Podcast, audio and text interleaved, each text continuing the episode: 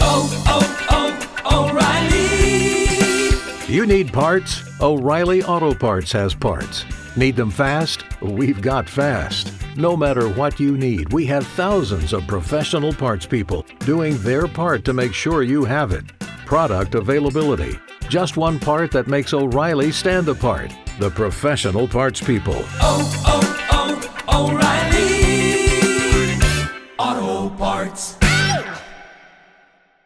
Well, I'm in Miami right now hunting mosquitoes with my little mosquito assault pistol, but I did find time to tell you about a few of the weird things going on in our world today.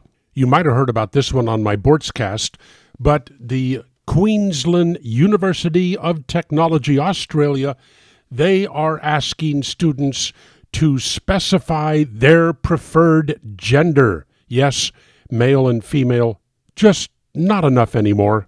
So here are your choices. See if you can pick yourself out of this list.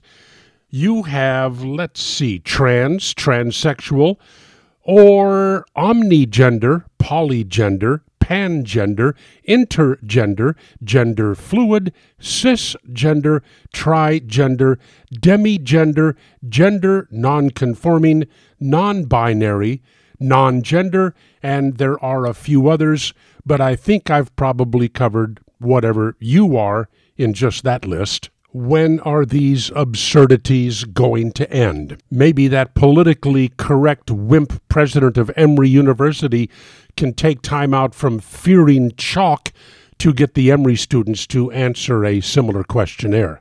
Also, from Australia, we have a man named Holman pled guilty to a firearms charge. In Melbourne, he shot 53 bullets into his brother's Xbox. And you thought that guns were outlawed in Australia, didn't you? Why did he shoot 53 bullets into his brother's Xbox?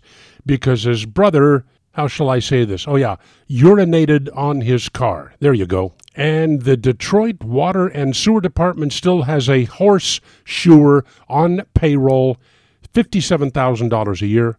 They don't have any horses. In the Solomon Brothers studio in Miami, this is Neal Boortz.